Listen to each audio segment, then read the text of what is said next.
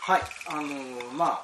農家をやっているとですね、まあ、世代間ギャップみたいなことが結構あったりすると思いますでまああの僕らの方で例えばあのこういうことやりたいとかああいうものを入れた方がいいとかこういうことしない方がいいみたいなことを言ったところで上の世代が聞いてくれない場合が結構あったりしますと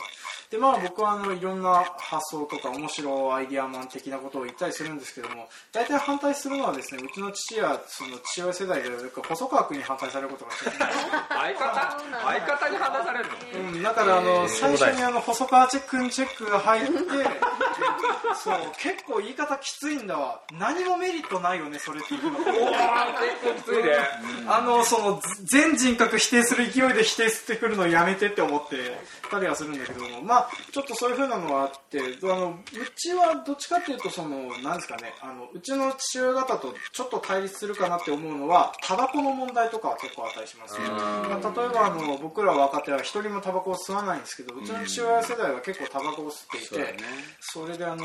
できればあのなんですかね携帯灰皿を持ち歩いてほしいっていうことで、あの若手3人からあの役員の皆さん全員に携帯灰皿を渡したりっていうようなこととかをしたんですけれども。したんですけれども、まあ、ポイポイポイポイ捨てられてるので、あの細川君が大体顔をしかめながらそのフィルターを拾って歩くっていうようなことを結構見たりはするんですよね、はいまあ、そんな感じでですねあの世代間でちょっといざこざみたいなものとかっていうのは結構あったりするかと思いますで今回の「バカ農業」ではですねそういったあの世代間バトルについて、えーいろいろ話していきたいと思いますでもこれあのあんまり重たいのを話すとねちょっと後々重苦しくなってしまうのでゆるいところでやっていければいいかなと思いますはいというわけで今回も参りましょうせーのバカ農業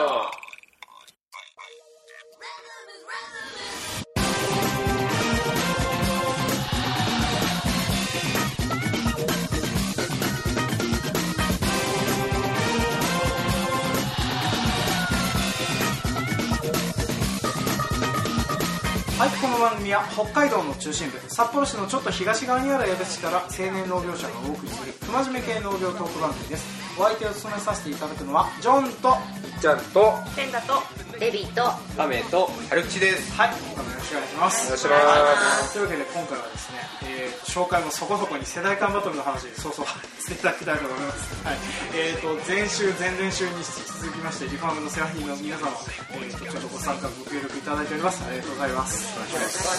ますで今回はですね、まあ、その世代間バトルというふうなところでですね、まあ、例えばその、えーとなんですかね、作物を栽培していく上での方法論の違いとかあとはあの家の中の片付けとかあのそういう細かいところとか、まあ、そういったようなところでちょっとあの上の世代の方々とちょっと意見が合わなかったりとかするってことが結構あったりすると思いますで、まあ、それがですねどんな発端で発生してどういった結果経過をたどって今現在どうやっていうふうに決着しているのかもしくは決着しないで継続していることがあるしているのかとかっていうふうなことをちょっと話していきたいんですけれどもとっさにこういうふうなエピソードあるよっていうふうなのって話せる方いらっしゃいますはいはい、はい、よかったはいえなさんえっとですねよく最近こう地域で草刈りをしたりとか人が集まってその後にその流れで焼肉をして、まあ、そこでお酒が入るっていう場面があって、私はまああまり草刈りに出ることは少ないんですけど、で父が出て、まあ、飲んで帰ろうとするんですよねああ車でーねね車でね多分私たち世代ではあんまり飲酒運転もうダメっていうのがきっとがっちり頭の中にある人が多いと思うけど、父親世代は緩いのかなと思って、ま学校をあ迎えに行くとかそうですね、絶対しなきゃと思うけど、どんなに近くても、うんやっぱ飲酒は飲酒だからそ絶こはない対ダメだって思うけないんだよどね乗って帰るのねだから私今度通報してやろうと思っ て本当にそれぐらい一回捕まってみればっていう、金払ってちょっと痛い目にあった方がいいんじゃない結構地区の雰囲気悪くなるから気をつけた方がいい、あ分かんない分かんいないんじゃないだってどうせラジオ聞いてないし、そうそれ はたただあのうちの父それで一回捕まってるのであ誰かあの誰か通報したんでしょうねあの当しへーし期でそういう風な集会があってうんでまああのそうですね例えばあの市道を通って帰るとかっていうあ抜け道みたいなのを通してお酒飲んで帰りたいっていう風な人方もいらっしゃったりはするんですよね。まあ、なんですけどちょっとそれでおそらく通報があったらしくて捕まったのかなっていう風な感じがあったりするんですけどこの辺はね話を膨らませていいのかどうかが非常に悩む部分あなれはね難しいよの難しいんですよこれも多分時効か実行だと思うけど、ね、取り消しだがいたからねそれで捕まってそうそうそう一そう定値を超えるとだからそれはそれで大変さそうそうだあねの仕事に明らかに支障が出ちゃったり出るねダメなんだよ基本はダメなんだけ基本どダメなんだけどねこれ、まあ、難しいラインって多分世の中の人理解はそう絶対的に得られないけどうんまあまあ意識の差はあるなそう意ってい識うの差はありますそうねだねはい、まあでもあの我々地域に住んでる身としてはね例えばあの札幌とかに飲みに行ってそこで車乗って帰ってくるっていうふうなのはちょっとそれはねえだろうっていういろんな手段あるんだしっていううんなるんだけど我々本当にあのその一家庭に集まってっていうふうなこととかで、うんあのその飲む場所が全然ないっていうふうなことになっちゃったりするとまあなんかそのやむを得ない部分もあるんじゃないのっていうふうなのをちょっと思ったりはするんですよねまあで思もえねなくはないと、まあ飲まないっていう選択もあるしじゃあ自転車で行けばいいあい自や転自車もダ転メだ車でもダメ自転車で飲酒運転だ歩自き転車はさ合法にしてもらおうそうね俺なんはチャリで行っちゃうタイプだからか行けるとこはさ行けるねね自そうそう転車ねでもなんか何かしらちょっとその移動手段ね削られるのしんどいものありますよね、農村部のその環境を改善していただければ全然いいですよそうだね循環バスとかえね全然お金かかる全然あるんだったらねそ家れは族に迎えに来てもらうしかないと思うえ夜中の12時に家族迎えにねそうえ明日3時から収穫だよっていうのにねそうだね12時にお迎えってね、 なるから若い世代だったら飲まない人いるからそいつ常に運転あ手ーそうとそうそうそうだねそうね若い人そうはね若い世代増えたね飲まないよねそれのおかげでねだいぶ僕らの世代でそういうふうに集まって飲んでも大体あのなんとかなったりとかそうかだからそういう世代感もあるよねだあーからそうですね若いのは飲まない飲まない、 100%飲むねそうだねそうだ親父たちの代100%飲んねでる、ほぼ100だよねほぼ100、うんほぼ飲める人はねうちの親飲まないからうんハンドルキーパーさせるだからもう体質的に飲めないかうん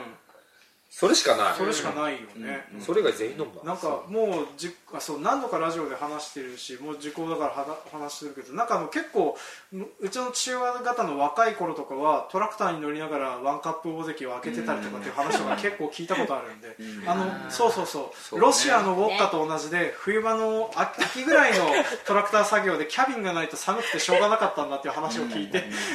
大変だなって思ったりはしてたりはしたんですけどね。ダメだろ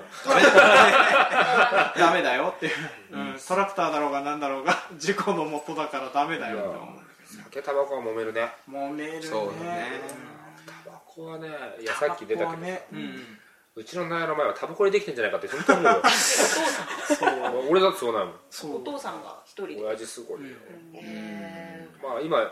でもね一つ対処法分かった忙しくするああなるほど吸えなくしてしまう末楽してし まうーいやそれでも吸うん吸いながら吸いなが吸いならがらいや何トラかトをラクターとかはもう諦めるけど、うん最近親父は俺がブロッコリーを始めたからブロッコリー、まあ、ブロッコリー取りながらも吸ってんだけど、確実に量は減ったあああそうだね本当動きつつだとやっぱ吸いづらいしんどいもんだって、吸ってたら過度な運動をしつつ喫煙っていうのは結構しんどいだろうね今日両方多いからねみたいなこと言うとチラッと見るとさ結構頑張ってる吸いつつ助かるわっつってもうね65ってね年金もらうのにねよくみんな確かに吸ってるからね、最近ここ3年殺されるって言ってるらしいよ息子 にあそう息子に殺されるって言ってるあ そうかタバコだけではないっていうまあねそうまあでも父親方はそのうちの父とかも一時期禁煙してた時期とかあるんだけど、まあ、例えばあの妹がちっちゃい時期とかあるんだけれどもそれでもやっぱねあのまあなんだろうね死ぬかタバコやめるかどっちかって言われたら死ぬ方がいいなみたいなことぐらい言いながらタバコ吸ってたりするからねやっぱなかなかやめられないもんなんだろうなとは思ったりはしますねここにいる6人はあそういえば吸わないやめたやめあそうだやめたのやめ嘘たつのけやまあまあまあまあまあまあまあまあまあまあまあうん日本酒2合以上入ったら吸うだろもうお酒も最近ね飲まないように抑えてそれはうデビさん全部嘘で すよこれ嘘ですあでも皆さん嘘ですよタバコ問題は結構まあねやだ、うん落ちてんあそこら中うんにいフィルターがそうだそうね パートさん来てさうん落としてくのってもうタバタバコ吸わないパートさんにしてくださいってああえそこパパートさんがパートさんが落と吸すのって落としていくなんのかハウスの中にはパートさんが注意したいけどすっごい働いてくれる人なんだよね 私が逆に指示されるみたいな雰囲気なるねほど超ベテランのパパートさんなんですうねもうあ張り紙するかいい口で言えないーかそうそうらでしょうえね手配する段階でうんい言うやか昔からそういうふうにやってるからいいもんだろうって思っちゃってうんなのかな、うん、確かに僕もそうだったらちょっと言えないかも、ううんんうちそうなんか結構こまめに行ってるおかげでだいぶ喫煙者の方々逆に肩身狭くなってちょっとかわいそうだなって思ったりするぐらいなんだけど、うんだからね意外とそっかじゃあやっぱあのその世代間のその好みというか常識的にやってた思考みたいなものでちょっとねズレとかいやはもうまあもね事はあったりしますよねなんかそれ以外とかって何かあったりしますかね、えー例えばその家の片付け方とかあとは家の片付けではないけどそれやっぱ男女男女の役男割みた女いあああああなあああああなるごほど飯支度とかね、うんやっぱ家のことしなきゃダメどんな忙しくてもうん例えばすごい忙しくって夜遅くまで仕事したいけどちゃんとご飯作ってあんまり夜遅くに仕事するもんじゃないっていうふうにうちの父さんは言うああやるけどねそれでもなるほどやることやってうんすいろんなごこいとやなっとて思いますけどうん仕事はするけどなんか言う確かにねあのーそっか結構そういう考え方の違いでその女性は家庭に入るものみたいなのとかあるっていうふうなのもねなんかこれも前かなんかの統計かなんかで確かにその、えー、とそういうふうな生きづらさというかそういう困ったことを感じている人方っていうふうなのがその上の世代に多かったりするっていうふうなのは統計情報かなんかで見てたけれども確かにね今でもあんまりそうどうなんでしょうね。ちは分からんうちはとりあえずそういうふうなことを言われてる雰囲気はない感じなんですけどね私緩い非常に緩いそうこういう話題を出してるってなんだけど僕もうち緩いんです よねそうだから、なんかあのたまにあの凄まじくその親子仲悪いご家庭と か話を聞いたりするとねびっくりするよねそうそうそううん大変だなって思って見てたりするんですよね、悪いの悪いいや悪くはないんじゃないでも父の方が話しやすいっていうのはあるけど母にあそういう違いはあるけどあ本当あそううんうんデビさんのところとうかちうちどっちともうまく仲いいですよねうん仲仲いいですねうえん友友達みたいなっていうかお母さんにおー母さんの、まあ、愚痴も聞くし、ううんうんちの父さんも愚痴言うタイプではないんでうんうん仲がいいうんあんまうるさく言う風に仕向けないしねあー親はねそれはねなんかこううまく逃げながら機嫌悪くそうな時はねうん近づかないとかねはるきさんとかはどうですかあのー僕はそういうのが仲悪いわけじゃないんだけど、うんそういうのが嫌なのもあって、うんあともうやりたいことが違うのもあって最初から別経営なんですよ親とおーなはるーいま、未だにそうなんだけどほども、はいでもまあ今思えばそれはあの生意気な選択肢であって、一緒にやって親のやってる技術を伝承した方が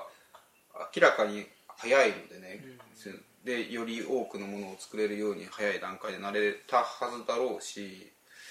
うん、でも僕は仲悪くないけど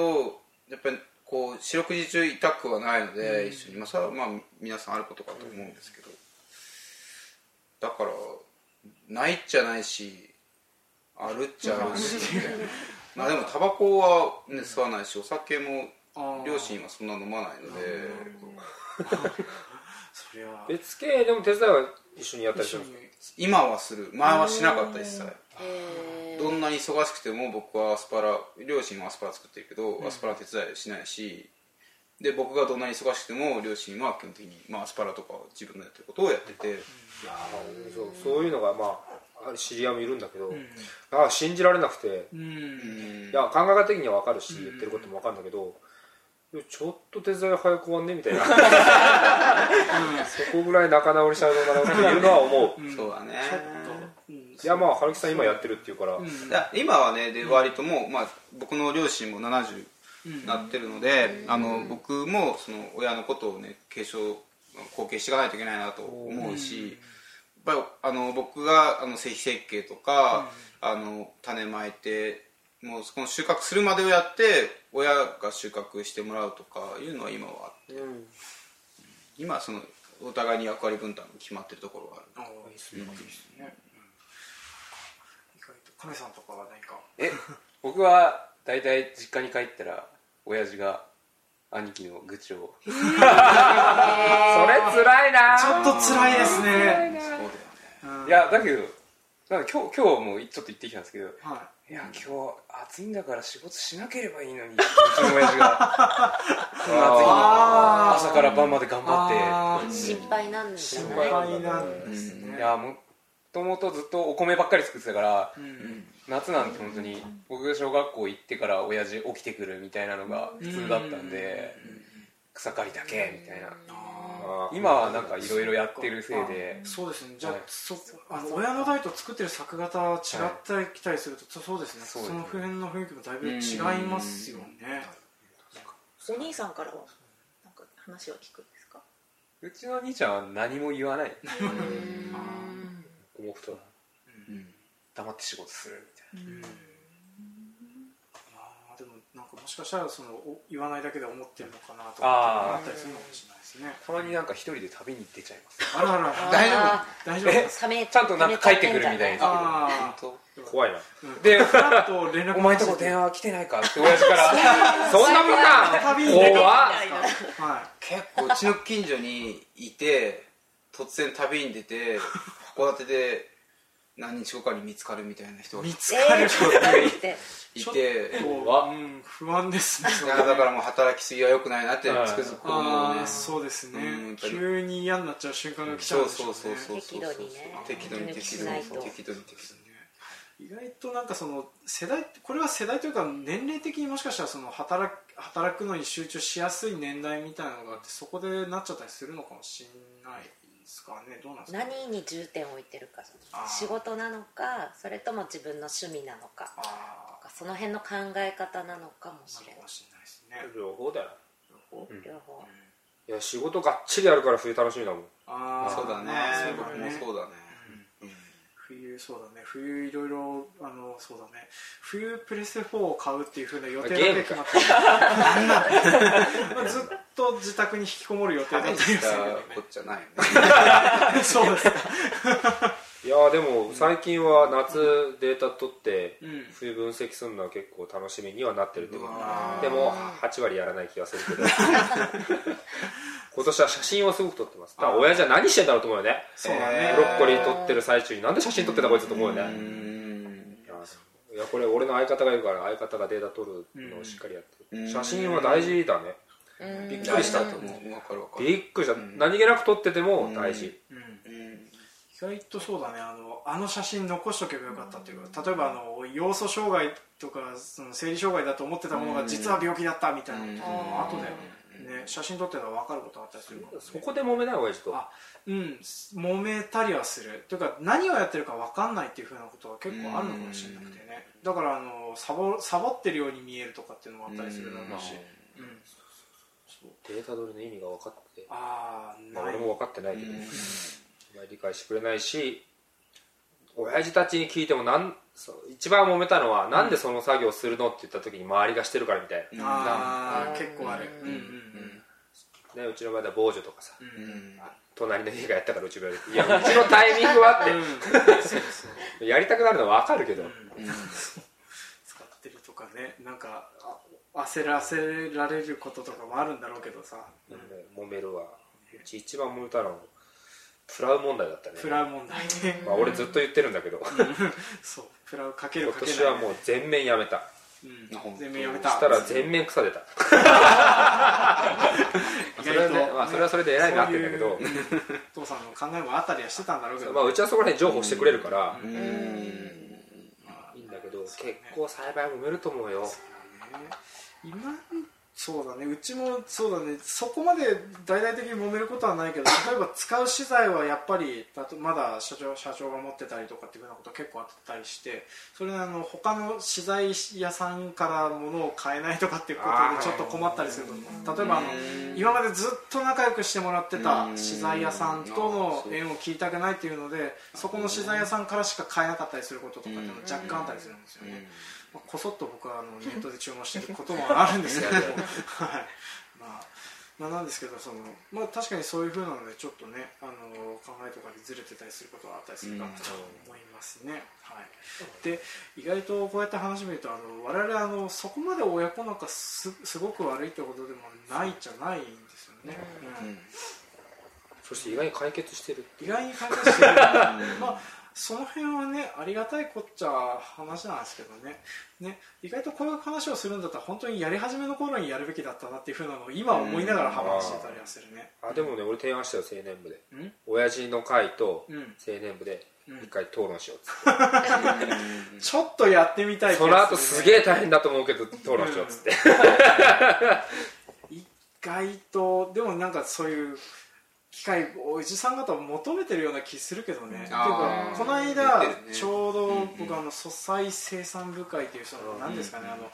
一応そういう流通を担当されてる、えー、と人方と、あうん農協の職員さんとあとはその地域のあの若手生産者も含めた生産者の皆さんが集まる懇親会みたいなのあって、そこに出てで二次会にその青年部の人方が、うんあの呼ばれてたんですけどまた別のところに青年部だけで行って、僕はそこにあのちょっと,、えー、と話をしたい先輩農家さんがその、うんおじさん方にのところに行くグループにいいらっしゃってたのでそこに混じって、えー行ってたんですけど僕はその話し方先輩の人とはほとんど喋 れず延々とそうですねあの今の若いものはみたいな話を聞いてるっていうふうなことを結構やってたりしてたんですけれども、まあ、それでもそのなんかなんですかねあのああやって一方的に話したいってことはやっぱその話したいことはちゃんとあるんだろうなとは思うんで、聞いてあげるのも大事なんだろうなとは思うんですけれどねなかなかあの場に行って初めてそういう熱量で来られるとびっくりしてしまうものがあって、うまいことこの辺なんとかする方法ないもんかねっていうのをちょっと思ったり思ったりしてたところですね。聞くんだ俺喧嘩するもん もう一回だけ本当にえ喧嘩したあいい加減にしろよと思いながらーいいか黙って見とけって言ってたもんね これだいぶ上だけど腹立つわと思ってそれお父さんそれとも近所の人近所の人あら所親父とはあー喧嘩そんなしないもん親父はだってもう経営うち変わるかんら、もう諦めて給料払ってくれればいいっつ って暮らしていければいいっていうタイプだから、ーいや周りの人がうるさいよだって何してるか分かんないからさまあそうだね、うんだって多分これもそうだよ、ラジオ配信してますって、うんなんで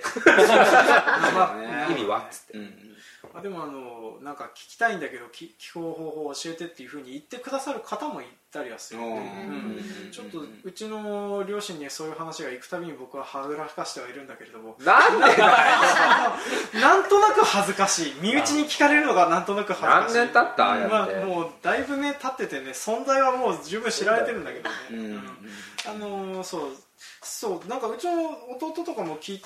てくれてたりっていうかまあ何回か出てたりもするんだけれどもまあそういうふうなのでちょっとねあのなんとなく身内にバレーするのは恥ずかしいけどいまだに思ってるしかないでも、もしかしたらその親父世代の人方とかも聞いてくれたさってなんかコメントとかくれたらそれはそれで嬉しかったりするかなと思うんねですけど面白いね電話かかってくるよコメント電話まあそうですねコメントっていうか電話ですね 聞いた時時にうんね聞いた時にまあそれはそれで全然あれじゃんなんだっけ鹿児島だっけ鹿児さ島つまいも送ってきてたんだからああそうですあれだって親子3人でやってらっしゃいま聞いしたてよねるって言ってたでしょはいそうへねありがたいことになんかそれです親子3人で話す話題をになってねくれてるあれ嬉しいよねいいねそうやってでもなんかそうやってあの一緒に聞いて話すっていうふうなことがやるんだなと思うとちょっとすごいですねあのネットのラジオとかうん結構マイナーなものなのにって自分でやって言いながら思ったりはするけどね はい、はいでちょっとあのだんだん取り留めもなくなってきたのでちょっとこの辺で、えー、とま とめられないねなので、えー、と一旦締めさせていただこうかなはい、でも、まあ、とりあえず意外と皆さんあの仲良しそのなんだろうね本気で仲悪い親子っていうのは確かに身の回りにいるんだけど話そういうふうに聞く機会がないからね、うん、で聞くとでもね重くなるからこの辺が限界なんだろうなっていうのがありますからね、 はいまあ、もしでもちょっとこういうふうなことあったよとかこういうふうになんかいろいろいさかいあったけどなんとかなりましたよっていうのがありましたらちょっと、うんあの番組宛てまでメールいただけると、はい、ありがたいです。はい、というわけでこの辺でまとめとさせていただきます。はい、というわけで今回は世代間バトルのお話でした。はい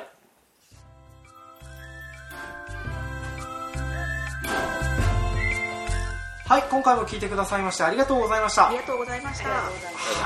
えー、と当番組では感想コメントを募集しておりますメールアドレスバカ農業 .gmail.com までメールをいただくか Facebook ページブログ Twitter などでもコメントを募集しておりますいただいたコメントに関してはこちらの、えー、と終わりの回でご紹介させていただきますのでぜひ何かありましたら、えーメールと送ってくださいで、えー、と一応前回前々回までで、えー、と今までいただいてきた分の、えー、とメールに関しては、えー紹介させていただいておりますので今回新しく紹介することはないはずです、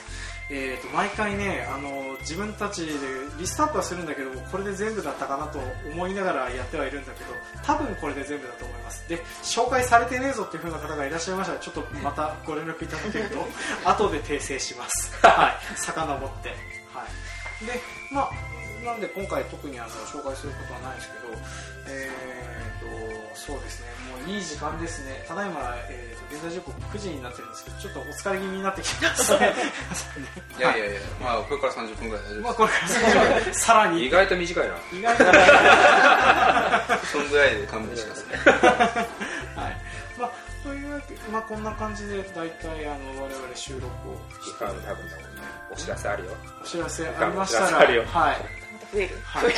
一応こちらですね配信予定は7月の20日になります4月20まあおさらいじゃないですか。まあおさらいですね、じゃゃあ、はい、おさらい で、はい、